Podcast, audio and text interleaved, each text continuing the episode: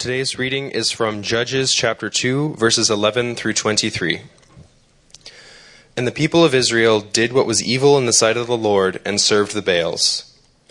And they abandoned the Lord, the God of their fathers, who had brought them out of the land of Egypt. They went after other gods from among the gods of the peoples who were around them and bowed down to them. And they provoked the Lord to anger. They abandoned the Lord and served the Baals and the Ashtaroth. So the anger of the Lord was kindled against Israel, and he gave them over to plunderers, who plundered them. And he sold them into the hand of their surrounding enemies, so that they could no longer withstand their enemies. Whenever they marched out, the hand of the Lord was against them for harm, as the Lord had warned, and as the Lord had sworn to them, and they were in terrible distress. Then the Lord raised up judges, who saved them out of the hand of those who plundered them. Yet they did Yet they did not listen to their judges, for they whored after other gods and bowed down to them. They soon turned aside from the way in which their fathers had walked, who had obeyed the commandments of the Lord, and they did not do so. Whenever the Lord raised up judges for them, the Lord was with the judge, and he saved them from the hand of their enemies all the days of the judge. For the Lord was moved to pity by their groaning because of those who afflicted and oppressed them. But whenever the judge died, they turned back and were more corrupt than their fathers going after other gods, serving them and bowing down to them. They did not drop any of their practices or their stubborn ways. So the anger of the Lord was kindled against Israel, and he said, Because this people have transgressed my covenant that I commanded their fathers, and have not obeyed my voice, I will no longer drive out before them any of the nations that Joshua left when he died, in order to test Israel by them, whether they will take care to walk in the way of the Lord as their fathers did, or not. So the Lord left those nations, not driving them out quickly, and he did not give them into the hand of Joshua. This is the word of the Lord. You may be seated. So, we are beginning a series in the book of Judges, and I want to begin at the end. The very last book in the book, or the very last book, the very last verse in the last chapter in the book of Judges. The book ends this way. Now, this, this verse, this statement is repeated uh, three or four times throughout the book, but it ends this way, and it, it goes like this In those days, there was no king in Israel, and everyone did what was right in his own eyes. So, we're beginning this series in the book of Judges. The title of the series is a play on the title and then that, that last verse and the title is Judges in Our Own Eyes. Judges in Our Own Eyes. There was no king. There was no king. And what you had was a group of people that basically determined what was right and wrong in their own eyes, and their nation, their families, and their individual lives looked that way. Looked that way. So, that's what this series is about. I want to I want to go back to when I was 1 year old, 1968. The first week of June, the song Mrs. Robinson was number 1 on the pop charts for 3 weeks in a row. Now, this song, Mrs. Robinson, was the title song of a soundtrack of a movie that came out that same year starring a brand new upcoming star named Dustin Hoffman. And the movie was called The Graduate. So this is the, the title track of the soundtrack of the movie The Graduate. And I won't sing it for you, but I will read to you the very last verse of the song. Where have you gone, Joe DiMaggio? Our nation turns its lonely eyes to you. Woo, woo, woo. I left that part out. What's that you say, Mrs. Robinson? Joltin' Joe has left and gone away. Hey, hey, hey. Hey, hey, hey. And that's, that's how the song ends. Now, it's funny, I watched a documentary years later when I was an adult, uh, probably about 10 years ago, and they were interviewing Paul Simon, and I think the interview took place in the early 80s, so it was a couple decades after he'd written this song. And he said it's funny because Joe DiMaggio was upset at that line. By the way, Joe DiMaggio used to play for the New York Yankees and retired in the late 40s. And he's a Hall of Famer, legendary player. So Joe DiMaggio was upset with this, and, and Paul Simon's like, he was He said, Yeah, Joe was upset. He's like, I, I didn't go anywhere. I'm here selling Mr. Coffee. You know, that's. If those of you are old enough, those of you who laughed, you really dated yourself. The, the Generation Z's, the millennials, like, I don't know what he's talking about. I don't even know who Joe DiMaggio is. So, but he, he, Paul Simon said, DiMaggio didn't understand that he was a metaphor. He was a metaphor for a simpler time in America's history. See, 1968, we were in the middle of Vietnam War. Things were in chaos, the sexual revolution. It was just, it was a hard time. And the song is about the nation's loss of innocence. That's, that's what the song's about. Where have you gone, Joe DiMaggio? Where, where have the days gone when we knew right was right and, and wrong was wrong? When, when you know, it, it seemed like America was stable and we weren't at each other's throats. Okay? So if we lost our innocence when I was one in 1968, we've lost our collective minds in the year 2023. Does anybody want to dispute this? I mean, we're, we're so far beyond Joe DiMaggio selling Mr. Coffee. We are, we are in the stratus. We're gone. We, we, as to quote Francis Schaeffer, we have our feet firmly planted in midair. That's where we are. That's where we are. So, this series, in those days, there was no king in Israel. Everyone did what was right in his own eye. In 1400 BC, the parallels of what's going on in that culture are striking to 2023 AD. I mean, yes, things are different. We don't live in, in Palestine. Uh, we, we live in a democratic public, republic for now. Okay, and but we don't have we don't have a king either. But, but but what I'm getting at here is there's some parallels we need to understand. We need to understand three things that we're going to see that we're going to see as we go through this book. Actually, two of them formally, one of them informally. Two of them formally. We're going to see this repeated every single message. And, and the two things that we're going to see every single message is our problem, their problem, 1400 BC, is our problem today. It's the same, same issue. And that's idolatry, which is not understood. It's not, it's not understood by our generation, and they, they were commanded not to engage in it, but they didn't understand it and they engaged in it, which is pretty much the same thing that's going on today. So the problem was the same. And secondly, the solutions, the solutions that they looked to weren't really solutions. And, and I see this in the body of Christ, I see it in our culture today. We can identify the pain points. We can identify what's wrong with our culture, right? We see that. And, and, and, and Christians are famous for saying, we need this, we need that, we need this. And the solutions, the solutions tend to be non solutions, temporary fixes at best. So you're going to see that in the book of Judges, and we're going to make some practical uh, connections in terms of how you see that, that same issue here today. And then we're going to look at the solution, which isn't technically addressed in the book of Judges formally, explicitly, but it's hinted at and pointed towards. If the problem is in those days there was no king in Israel and everyone did what was right in his own eyes, then that seems to suggest the solution is a king. But if you've read the Old Testament, you know that they got a king, Saul. And they got another king, David. And they got another king, Solomon. And they got another king, Rehoboam. Only a few of them were worth anything. And even the ones that were good didn't fix anything.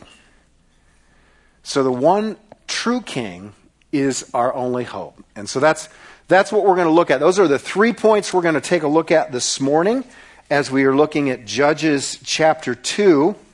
Judges chapter 2. And those will be repeating themes that go throughout the book. So please open up your Bibles to the second chapter in the book of Judges in the Old Testament, right after Joshua. Let's pray and we'll get to it. Father, we thank you for your word. Thank you for this time. Speak to us, Lord. Speak to our hearts. Speak to our hearts. And, and Lord, would you show us that our hope is only found in Jesus Christ?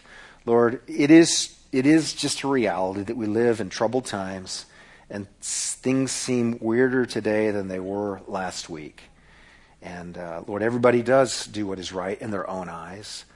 And it's almost a state of anarchy. And so, Father, we come to you and we ask that, first of all, you would deal with us as individuals. Um, that you would show us that the problem is not out there, the problem is in here within our own hearts. And Lord, would you show us how Christ is our only solution? And would you help me to preach and teach in a way that Jesus is worshiped and, and he is lifted up and we pray this in Jesus' name. Amen. Okay, let's get to it. So the problem is idolatry. So we're jumping ahead. We're skipping over chapter 1. Let me give you a brief overview. Chapter 1 is uh, Moses has died. Joshua has taken his people, God's people, into Canaan, and they have possessed the land, and they have received their inheritance. So that's how the book of Joshua ends. Now, uh, the first chapter kind of recaps what's happened in Joshua and makes this little observation that each of the 12 tribes they received their inheritance but they didn't fully obey the lord they didn't fully obey the lord they, they, they drove out the nations sort of ish they, they, they drove them out just enough to take possession of their cities but they, they, they didn't they didn't drive them out, they put they subjected them to forced labor. So, so we have this little compromise in chapter 1. So we pick it up in Judges chapter 2, 6, and 7. When Joshua dismissed the people, the people of Israel went each to his own inheritance to take possession of the land. And the people served the Lord all the days of Joshua and all the days of the elders who outlived Joshua, who had seen all the great work that the Lord had done for Israel. So it starts out on a good note. It starts out, as long as Joshua is there and all the, the elders of Joshua's time, Israel is worshiping the one true God. Now, they didn't drive out all the people, but so far so good. They didn't do what God told them to do all the way, but they're at least just worshiping God and no one else. So that's good. And that's Joshua. Now, we move on, and all that generation also were gathered to the Father. So Joshua dies, and then all of those individuals die. And then we have here in verse 10, and there arose another generation after them who did not know the Lord or the work that he had done in Israel. That does not mean that they do not know about God. That does not mean that they are unaware that God delivered all of the people, uh, the nation, that He took them out of Egypt and, and, and moved them into Canaan. They're aware of all those things historically, but they don't know God personally. Okay? There, this is a second generation. This is the generation after Joshua. They did not know the Lord or the work that He had done for Israel. Verse 11 and half of verse 12. And all the people of Israel did what was evil in the sight of the Lord and served the Baals. That's, that's a Canaanite God. So that gives us a clue about what the problem is. They're, they're, they're, they don't know the Lord, and they did what was evil in the sight of the Lord, and they served the Baals. They abandoned the Lord. They abandoned the Lord God the God of their fathers, who had brought them out of Egypt. And in the bold and italicized section, take a look. This is, this is highlighted for a reason. And they went after other gods from among the gods of the peoples who were around them and bowed down to them. Now, we're going to learn a little bit more about the nature and the identity of those gods in, in future sermons. But the issue here, the issue here is idolatry. The issue here is idolatry. So let's just stop here and pause. When, when God delivered Israel out of Egypt, took them to Sinai, and gave them the Ten Commandments, He says, I am the Lord your God who delivered you out of Egypt with a mighty hand. There shall be you shall worship the Lord and the Lord God alone, and you shall have no other gods beside me. Now, that word beside it doesn't necessarily mean to the right or to the left. It means in the vicinity of. You shall have no other gods to the right, left, in front, behind, above, or below. I don't want them around. I'm it. There's only one God, and I'm it. You will worship me, and you will worship me alone. He further, furthermore goes on to say, and I don't want you to fashion any graven image, any cast image of, of anything as an, as an aid to worship. Whether, and of course, they, they botched that within a week with the golden calf, but the, don't worship anything other than me. Now, worship, what is worship? It's important to understand that. Worship is the ascribing of worth to something. So, whatever you ascribe as ultimately um, uh, has the most worth, the worthship, the Old English word, worthship. You ascribe worth to something. Whatever has the ultimate value for you is what you worship by default. So I, I, know that none of you are like, oh, this is so irrelevant. Nobody has graven images. Really? What statue is outside of Wall Street? A bull. A bull. What does that symbolize? Strength, power. We are a nation of full blown idolaters who happen to worship Jesus every Sunday. Don't kid yourself if you think we've moved beyond the question of idolatry. No, you don't have an Ashtoreth pole in your backyard. I hope. Some of you might. I don't know. You probably don't have an altar to Baal. Okay, but whatever you ascribe value to, whatever's the highest value in your life, that's the object or the subject of your worship.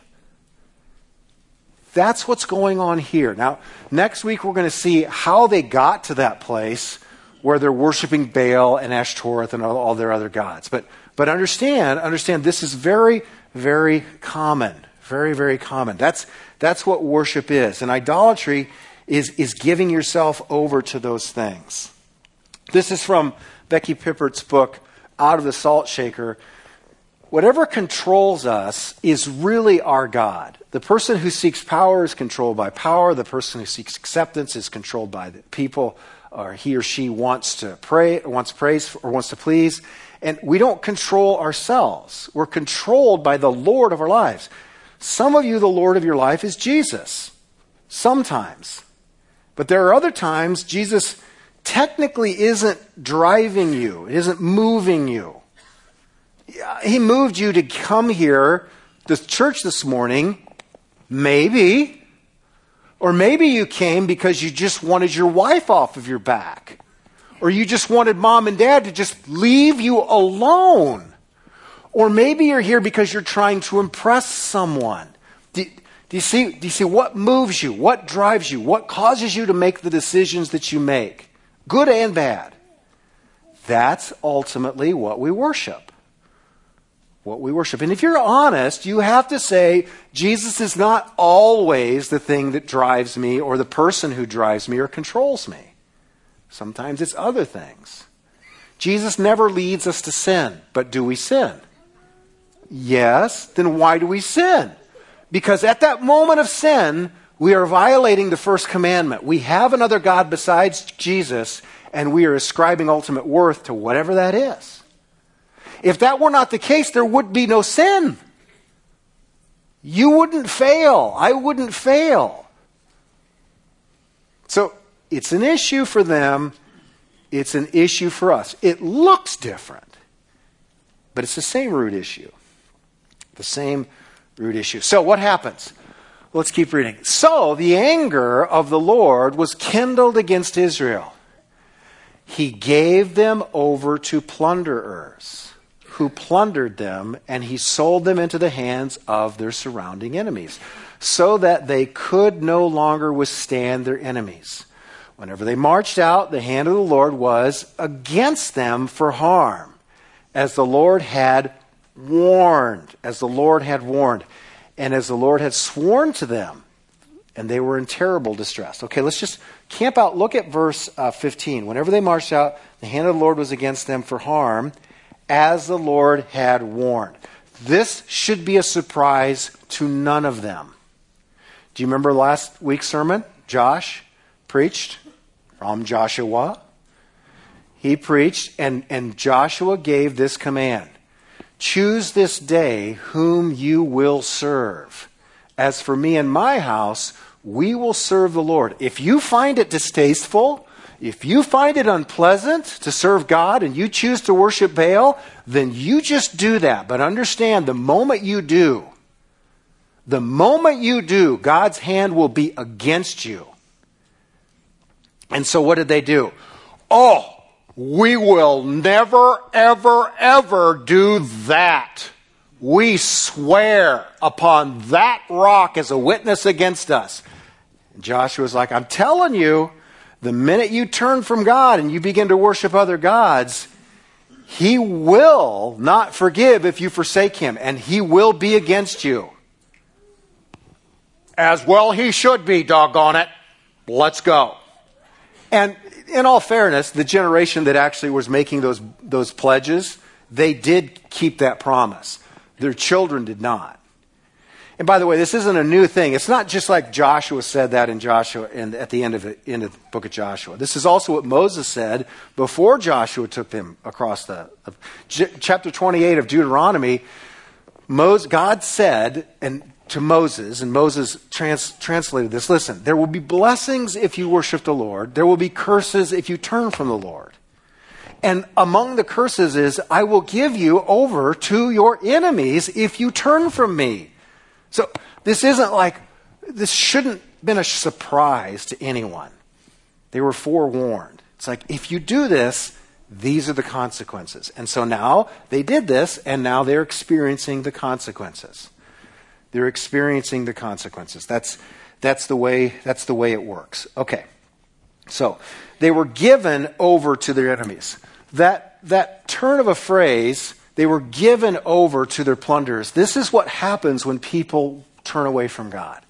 In Romans chapter 1, if you're a note taker, you can write down Romans 1, 18 through 32, and you'll see Paul's version of the book of, of Judges. He basically highlights that in, in the la- second half of Romans chapter 1. He says, Here's how it works People suppress the truth because of their wickedness. They know the truth about God, but they choose to worship that which is not God. And so God gives people over to their sin. There's that phrase, that terminology. There's a giving over. There's a giving over. Now, Paul says it this way He says, God gives them over to their sin when they do not worship Him. And it says that their thinking becomes futile. Their thinking becomes futile. And by the end, by the end of the chapter, he says that they, they call what is wrong right and what is right wrong, and those who do good evil and those who do evil good. Does anybody see that in our culture? We, and I mean we, I don't mean they. There is no they. We as a culture have been given over to the very things we worship. Here's the nature of idolatry it always promises more than it will deliver and it always takes more than you think it will. Everyone sacrifices to what they worship, and there are no exceptions. What do you worship? Money? You will sacrifice to that God. Jesus says you can't worship both God and money for you'll love the one and hate the other. You will give your life to that which you find the most value in, and what you find the most value in will ask something from you, and idols will ask everything of you. And here's the thing you give them everything, and what do they deliver? Nothing. God gives Israel over to their enemies because their enemies are worshiping the same gods they are worshiping. They become enslaved. They become uh, beholden to, to the very gods they worship, which are no gods at all, but demons. This is the problem. This is the problem. So, God's merciful. God's merciful. They were in terrible distress, it says in verse 15. Then the Lord raises up judges who save them out of the hands of those who plundered them. Okay, now, who do the judges save the Israelites from? What's the text say? It's not a trick question. It just what's the what's the word say? Who are they delivered from? Those who plundered them. Who are they not delivered from? The idols they continue to worship. They haven't stopped worshiping idols. Israel, in 1400 BC, and the church in America in 2023 thinks the problem is the Philistines. I don't mean to be, no, I, I was going to say something stupid. I was going to say, I don't mean to be blunt. No, I mean to be blunt. The problem is not those people. The problem is that God's people worship those people's gods and are not even aware of it. And consequently, we want to be delivered from the enemies while we continue to worship the enemy's gods. And we can't figure out what's wrong. Do do you see the problem? This is what you're going to see in the book of Judges. And this is a pattern. It's, this is the overview of this happens every single chapter in the book of Judges. So, the Lord raised up judges who saved them out of the hands of the people, the individual, the physical enemies who plundered them, whether it's Ammonites or Moabites or the Edomites or the, uh, the Philistines. God would rise up, raise up someone, fill them with His Spirit, and that person, that political military leader, Judges doesn't mean someone who sits behind a bench with a gavel in this case. It means a political military leader. And they, they rise up and, and they, they, they take care of the physical enemies. But, but keep, keep looking. Verse 17. Yet they didn't listen to their judges, for they whored after other gods and bowed down to them. Okay, just, I know it's family sit together. And that's an awkward verse that families sit together. So parents who are thinking, what am I supposed to say to my kid? Who is, what does that mean? It means, um, let me just pretty it up. It means they were unfaithful to the God they were in a covenant relationship with. And that's the prettiest I can make it. But that's not what it means. I mean, it is what it means, but that's what you explain to your children. Now, there's a reason the Holy Spirit inspired the author to use that punch you in the mouth word. You're supposed to feel like you just got punched in the mouth. They whored after other gods. As they cried out to God, Yahweh, for deliverance, they continued to worship other gods. They soon turned aside from the way in which their fathers had walked and who had obeyed the commandments of the Lord, and they did not do so. The solution that you see over and over that they want, it's what they long for. They just want the Philistines to be put down. They just want the Edomites to be put down. And here's what I see in the body of Christ we just want the culture to leave us alone and let us worship freely. Yeah, but worship freely whose gods? Do you see the problem? The church is always whining and complaining, and rightfully so, about those people. And who are those people? The people that do not worship the Lord Jesus Christ and think you're a lunatic for doing so.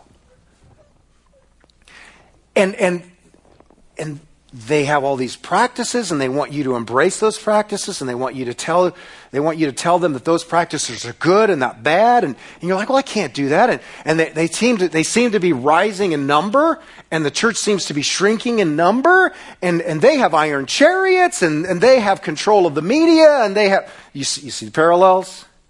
They have all the power and you don't and the church doesn't and we want god to just smote the enemy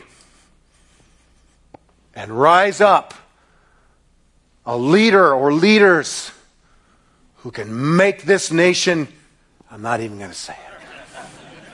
You, do you see where we're going here? Do you, do you see the parallels? Meanwhile, the church is completely unaware of the fact they're still worshiping the cultural idols that everyone else who doesn't know Jesus is worshiping. That's the problem. The problem is not those people out there with chariots and control of the media and control of this and all the power, the Philistines, the Moabites, the Edomites, and all the rest of the people who are ites. The problem is right there. They did not listen to the judges, for they whored after other gods. I am making a case to you and to myself that repentance needs to start with the house of God and not the culture. I'm not saying the culture's right. I'm not saying that. And if you say that I'm saying that, I will fight you. Verbally, intellectually. I'm not saying that. Our culture's insane. What I'm saying is, we have to grow up and stop living like the Israelites in 1400 BC that want political deliverance without repentance.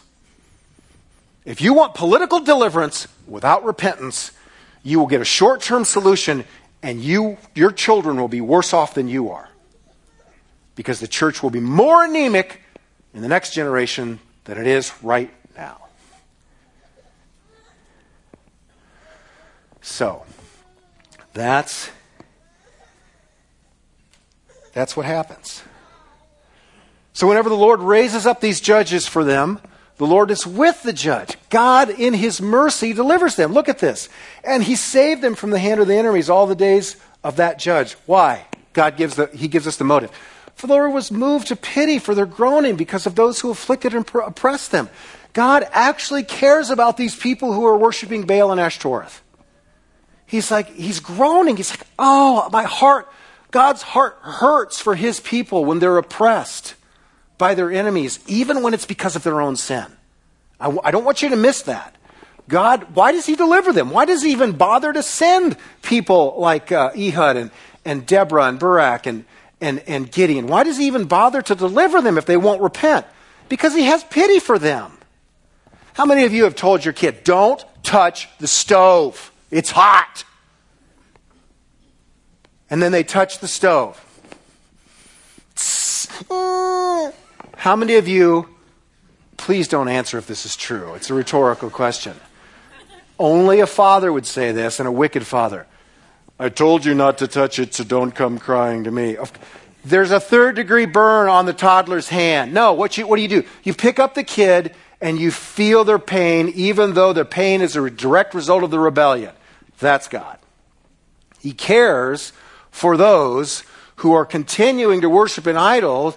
He's going to give them he's going to give us over to our sin. He's going to do it and he's also going to feel bad as we go that direction.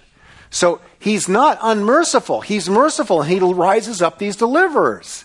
For the Lord was moved to pity by their groaning because of those who afflicted them and oppressed them. But, there's that stupid conjunction again in verse 19. But whenever the judge died, they turned back and were what? more corrupt, more corrupt than their fathers, going after other gods, serving them and bowing down.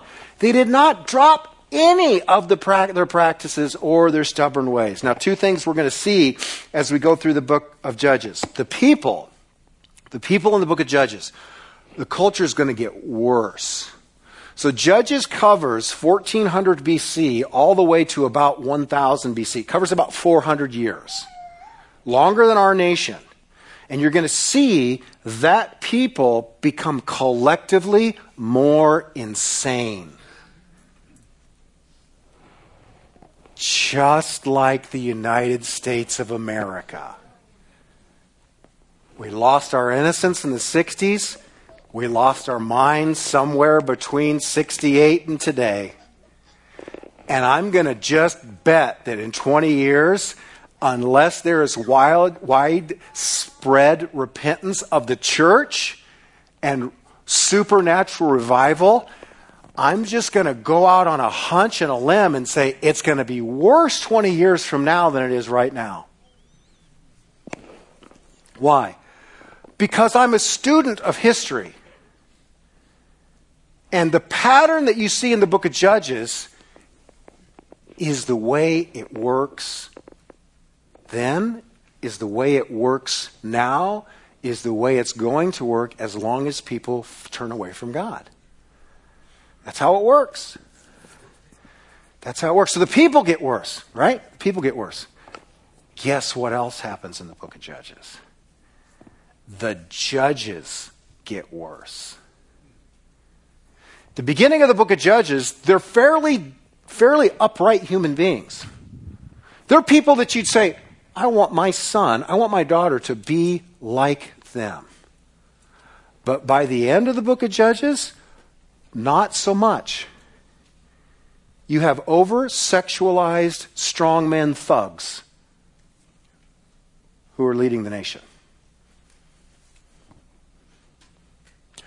Do I need to make parallels?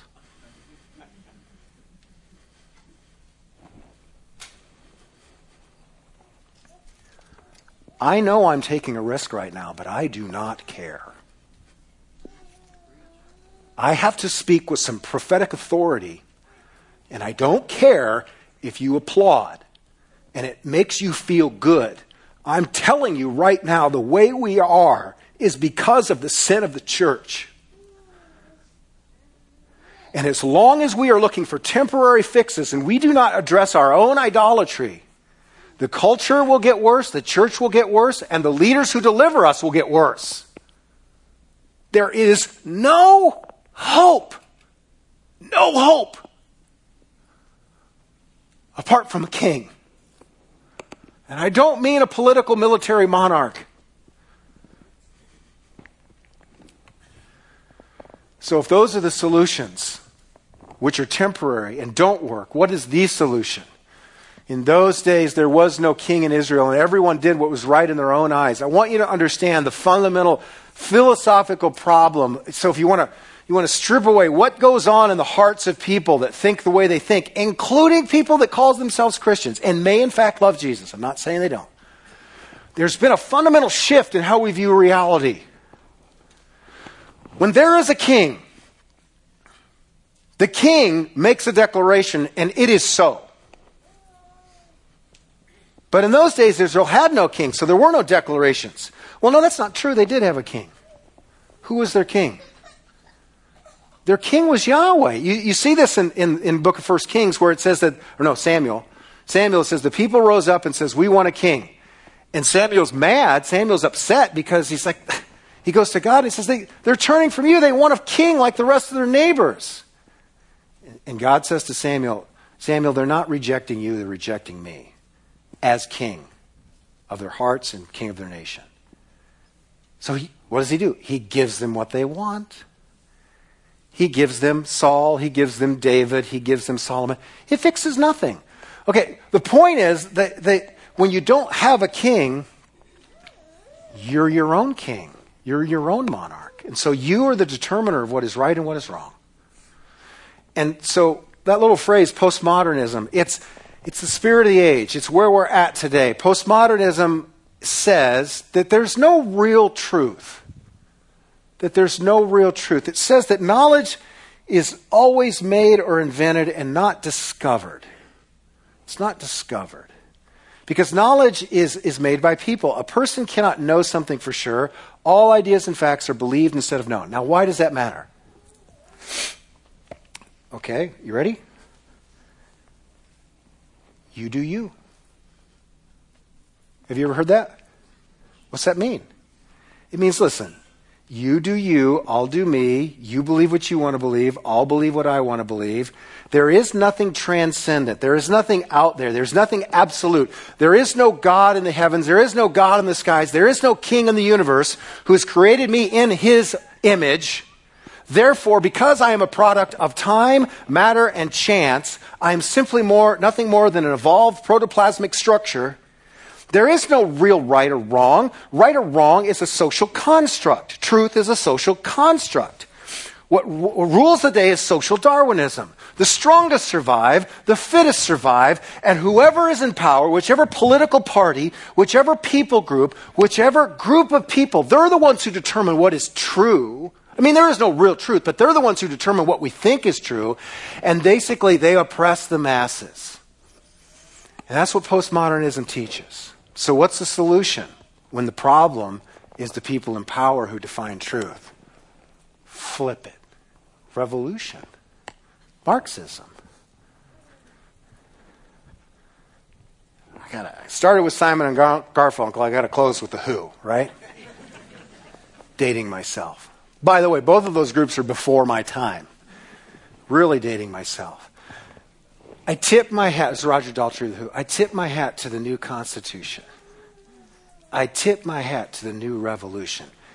And I pray we don't get fooled again.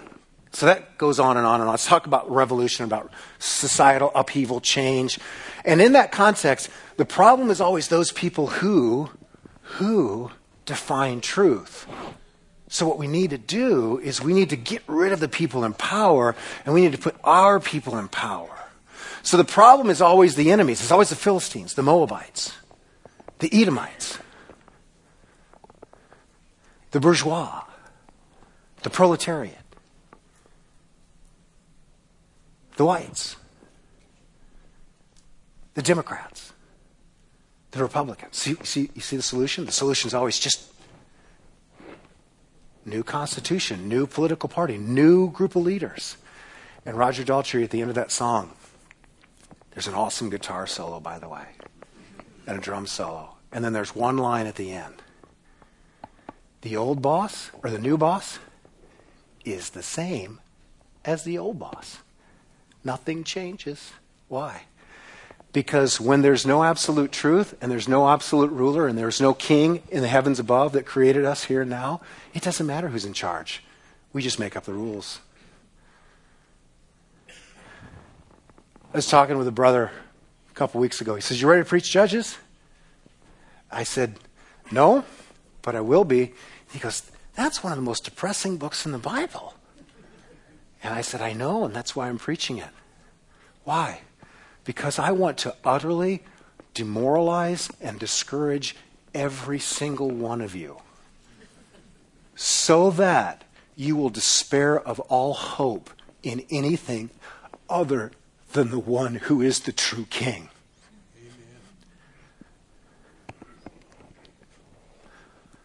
This fall, we're going to study the book of Mark and the coming of the one true king who said, I came to bring a kingdom.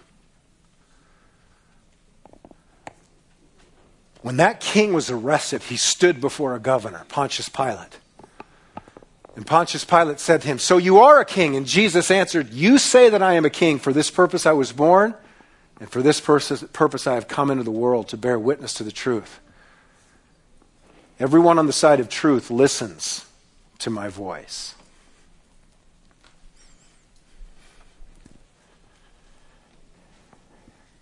And Pilate said to him,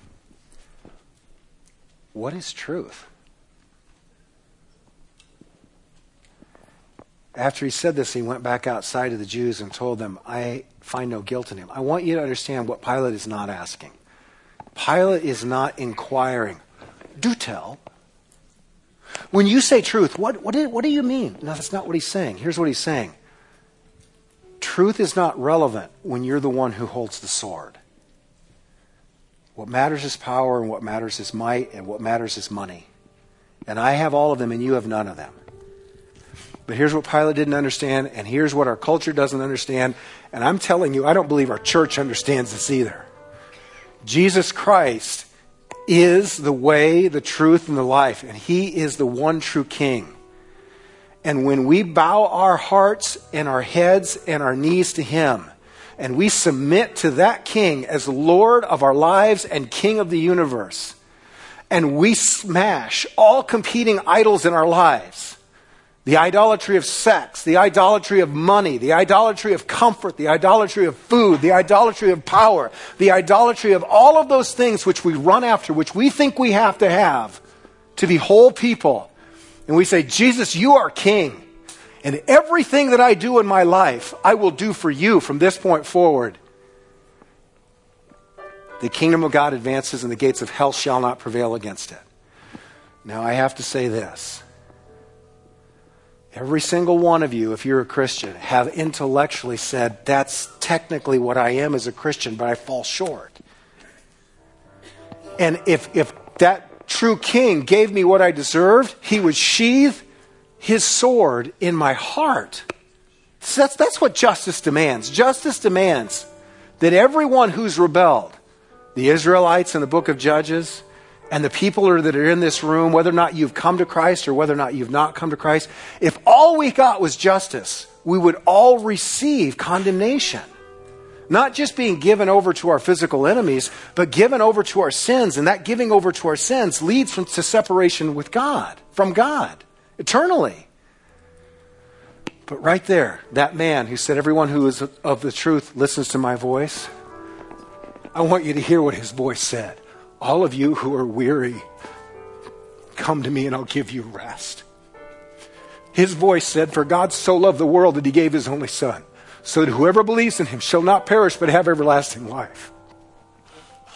This King of Kings, this Lord of Lords, who is going to return riding a horse with a sword coming out of his mouth, when he came the first time, he came not to bear judgment against sinners, but to receive judgment for sinners. So we're going to celebrate communion today, and we're going to thank that king for receiving what we should have received and for giving us what we don't deserve. And that is his righteousness. And that is a pardon.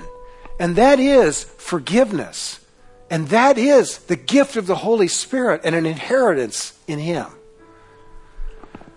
So take the juice, take the bread, and spend a moment giving thanks for the King of Kings and the Lord of Lords who became man that he might take your sin to the cross.